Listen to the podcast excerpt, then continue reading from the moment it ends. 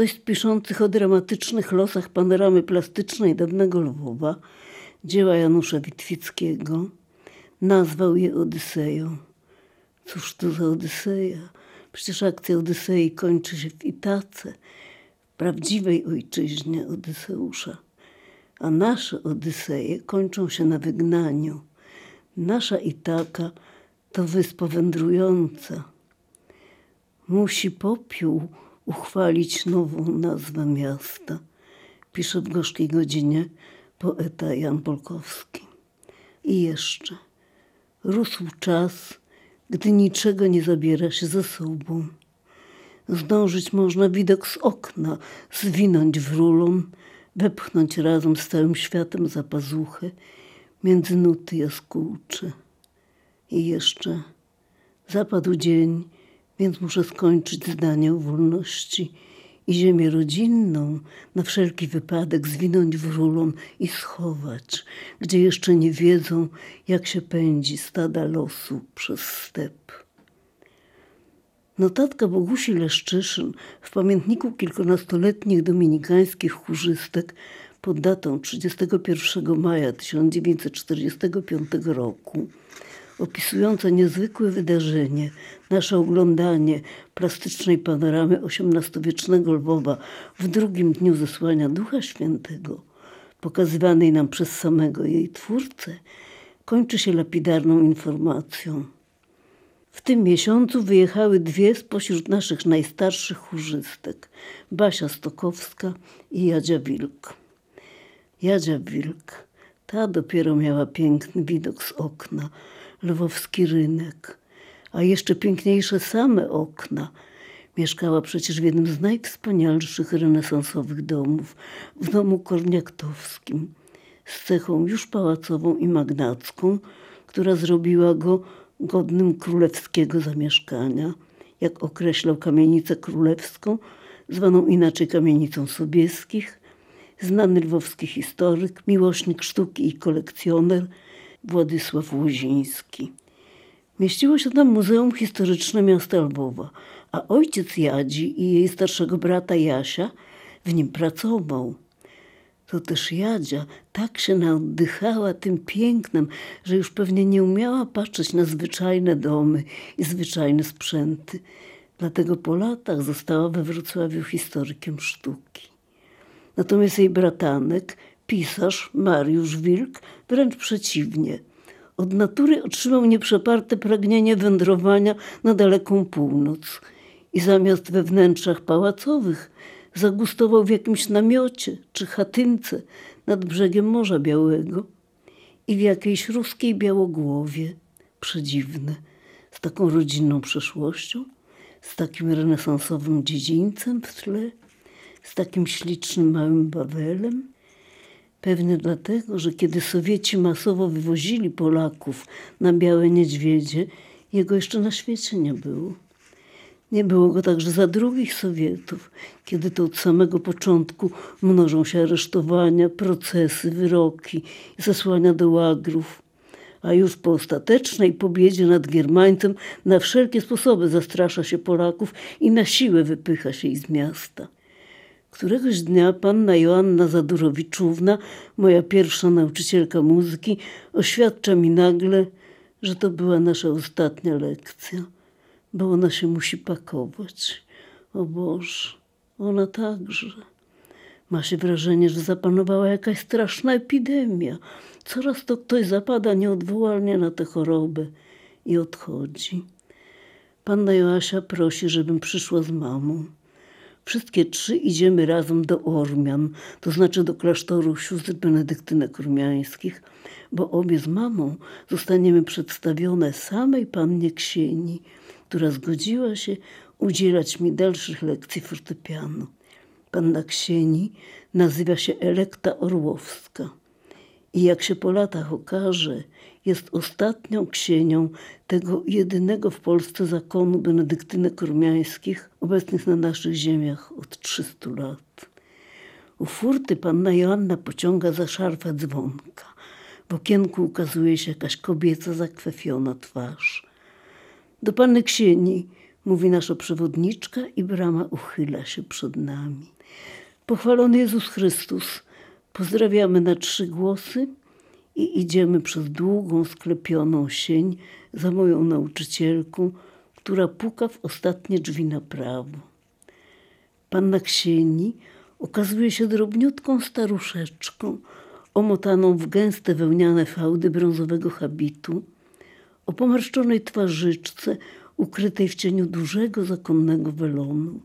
Już sam fakt, że sędziwej zakonnicy nie tytułuje się, jak w innych znanych nam zgromadzeniach, siostrą czy matką przełożoną, ale ksienią i to w dodatku panną ksienią, jest wystarczająco wyrazisty, żebyśmy poczuły inność tkwiącą w tej archaicznej, niezwykłej formie.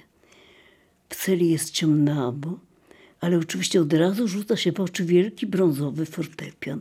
Dziwne, do tej pory znałam tylko czarne fortepiany. Panna Ksieni zapala lampkę z zielonym szklanym kloszem i od razu robi się przytulnie, przezroczyście, migotliwie. Panna Ksieni razem z panną Joasią ustalają, co mam teraz grać i coś tam szepczą z mamą. Krucha, nobliwa staruszeczka troskliwie wypytuje Joasię, jak się czuje jej mama, jak się będą teraz pakować i w ogóle co dalej. I obie tylko rozkładają ręce, więc mnie robi się markotno. Jedyna dla mnie pociecha to to, że mogę jeszcze grać na fortepianie. Mam lekcje dwa razy w tygodniu. Oprócz rzeczywistych gam, pasaży i wprawek na deser gram sonatiny Haydna. Panna Ksieni mówi Haydena. Nie rozumiem dlaczego.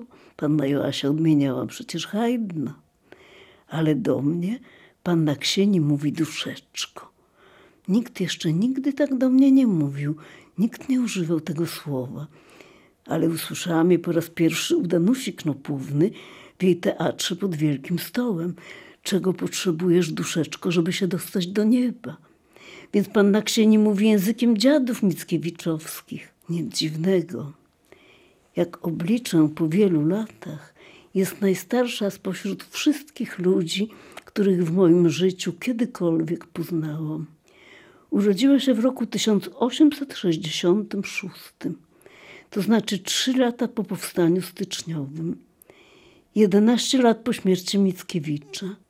Norwid miał wtedy lat 45 i właśnie ukończył swoje główne dzieło poetyckie Wademekum. Kiedy umarł, panna Orłowska miała już lat 17, a moja babcia 8. Ale czy panna Ksieni czytywała Norwida? Chyba nie bardzo to możliwe, bo kiedy jego poezje po raz pierwszy ukazały się w kraju, ona z kolei miała lat 45 i była w zakonie. Jeszcze daleko jej było do przełożeństwa, ale na Norwida na pewno nie miała już czasu, a może i głowy. A skąd mi się wzięło to pytanie? Bo kiedyś powiedziała duszeczko, nie graj łokciami i dodała, łokciami grał Norwid i chyba wymieniła jeszcze jakieś jedna czy dwa nazwiska, bo pamiętam to zawieszenie głosu po Norwid. Ale dalej już nie słuchałam, bo strasznie mnie zdumiało. Skąd ona wie, że Norwid grał łokciami? A nie spytałam jej, czy wiem, kto to był Norwid. Przypuszczała, że wiem. Była pewna, że wiem. Nie chciała mnie wprawiać w zakłopotanie? Czy było jej to zupełnie obojętne? Teraz wiem, wiem, że miała po prostu zupełnie inne zmartwienia. A ja akurat znałam to nazwisko, bo mama często powtarzała jeden ze swoich ulubionych wierszy. Do kraju tego, gdzie kruszynę chleba podnoszą z ziemi przez uszanowanie dla darów nieba, tęskno mi, panie. U nas w domu też się całowało każdy kawałeczek chleba, który przypadkiem na przykład spadł na podłogę i nigdy się chleba nie wyrzucało do kosza. Można go było tylko spalić albo zakopać. A każdy nowy bochenek napoczynało się, kreśląc nożem pod spodem bochenka znak krzyża. To był odruch. Mój syn miał to jeszcze do niedawna po babci. Tylko, że dziś często się kupuje chleb już pokrojony – więc rytuał powoli zanika. Jak wiele dawnych rytuałów, szkoda. A tymczasem niedawno widziałam okładkę tygodnika Newsweek z fotografią dwojga dzieci, dziewczynki i chłopca, klęczących z oczkami przesadnie i fałszywie wzniesionymi w niebo i z tytułem Państwo pod władzą Kościoła. A pod spodem lid pełen oburzenia, iż nie dość, iż jest w szkole nauka religii, to jeszcze są jasełka i nauczanie pieśni nabożnych. Horror. Bóg się rodzi, moc truchleje. Kiedy ranne wstają zorze, kto się w opiekę poda Panu swemu? Czego chcesz od nas, Panie, za Twe hojne dary? Bogu rodzica, dziewica, błogosławiona Maryja. Nasze najlepsze poetyckie pióra, nasza narodowa poezja. Narodowa? A fe, nacjonalizm, faszyzm. No dobra, wracajmy do Norwida. Duszeczko, nie graj łokciami, mawiała czasem panna Ksieni ale już nie wracała do Norwida, a mnie on intrygował przez spory kawał życia. Studiowałam polonistykę i uczyłam polskiego, ale nigdy nie spotkałam się z informacją, że w ogóle grał. Oczywiście mógł grać, był przecież artystą utalentowanym wszechstronnie. Rysował, malował, rzeźbił, był romantykiem, bywał w salonach, znał pianistów, mógł grać – choć z drugiej strony, kiedy miał się tego uczyć? Wcześniej osierocony, wychowywany przez babki, dziadków, wujów. Łatwiej przecież nosić ze sobą szkicownik niż fortepian. Już myślałam, że pytanie to zabiorę ze sobą do grobu. Kiedy w roku 2003, w 120. rocznicę śmierci poety, wyszła książka profesora Zbigniewa Sudolskiego Norwid, opowieść biograficzna. I oto czytając o rozgoryczeniu i mizantropii Norwida po dziesięciu już prawie latach od opuszczenia kraju, znajduję przytoczony fragment listu Konstantego Gaszyńskiego, przyjaciela Zygmunta Krasińskiego, pisany z Baden do Lucjana Siemińskiego do Krakowa 2 października 1851 roku. Żal mnie bierze nad tą inteligencją zwichniętą. Jest to fortepianista, któremu brak palców i dlatego, chcąc objawić harmonijne tony, jakie ma w piersiach, tłucze po klawiszach łokciami i piętami, a miłość własna zatyka mu uszy, więc fałszywe obetony tylko publiczność słyszy. Pochwały warszawskich salonów zepsuły go. W atmosferze kadzideł zamglił się umysł początkującego i zarozumiałość niesłychana wyrosła na olbrzymie kształty. Więc z tymi łokciami to po prostu przenośnia. Według sugestii profesora Sudolskiego, zachęcony takimi ocenami Siemieński, zamieścił w krakowskim czasie anonimową recenzję świeżo wydanych wówczas Prometydiona i Zwolona. Recenzję oczywiście deprecjonującą. Natomiast miażdżące określenie Gaszyńskiego o fortepianiście pozbawionym palców, więc tłukącym w klawiaturę łokciami i piętami, puścił zapewne w obieg towarzyski salonów galicyjskich. Tak przynajmniej ja się domyślam. I mogę sobie wyobrazić, jak to na pluszowych kanapach powtarzały je z grozą lub chichotem różne radczynie z Krakowa, bardziej lub mniej inteligentne i oczytane. I jak tak kunsztownie bądź co bądź konstruowana metafora zostaje po drodze kompletnie spłaszczona i przemieniona w trywialną, jednoznaczną plotkę o Norwidzie grającym łokciami, a potem wręcz w instrukcję i przestrogę dla młodych pianistów. Być może to pannę Orłowską, przyszłą benedyktynkę, tak strofowała jej nauczycielka muzyki, duszeczko nie graj łokciami, bo Norwid. Że też ja tego nie wiedziałam trzydzieści kilka lat temu, kiedy w stanie wojennym, odszedłszy z radia, uczyłam polskiego w paru kolejnych liceach. Ależbym zrobiła lekcję pokazową o metaforze. Ba, o metamorfozie metafory, o tym jak ideał sięgnął bruku.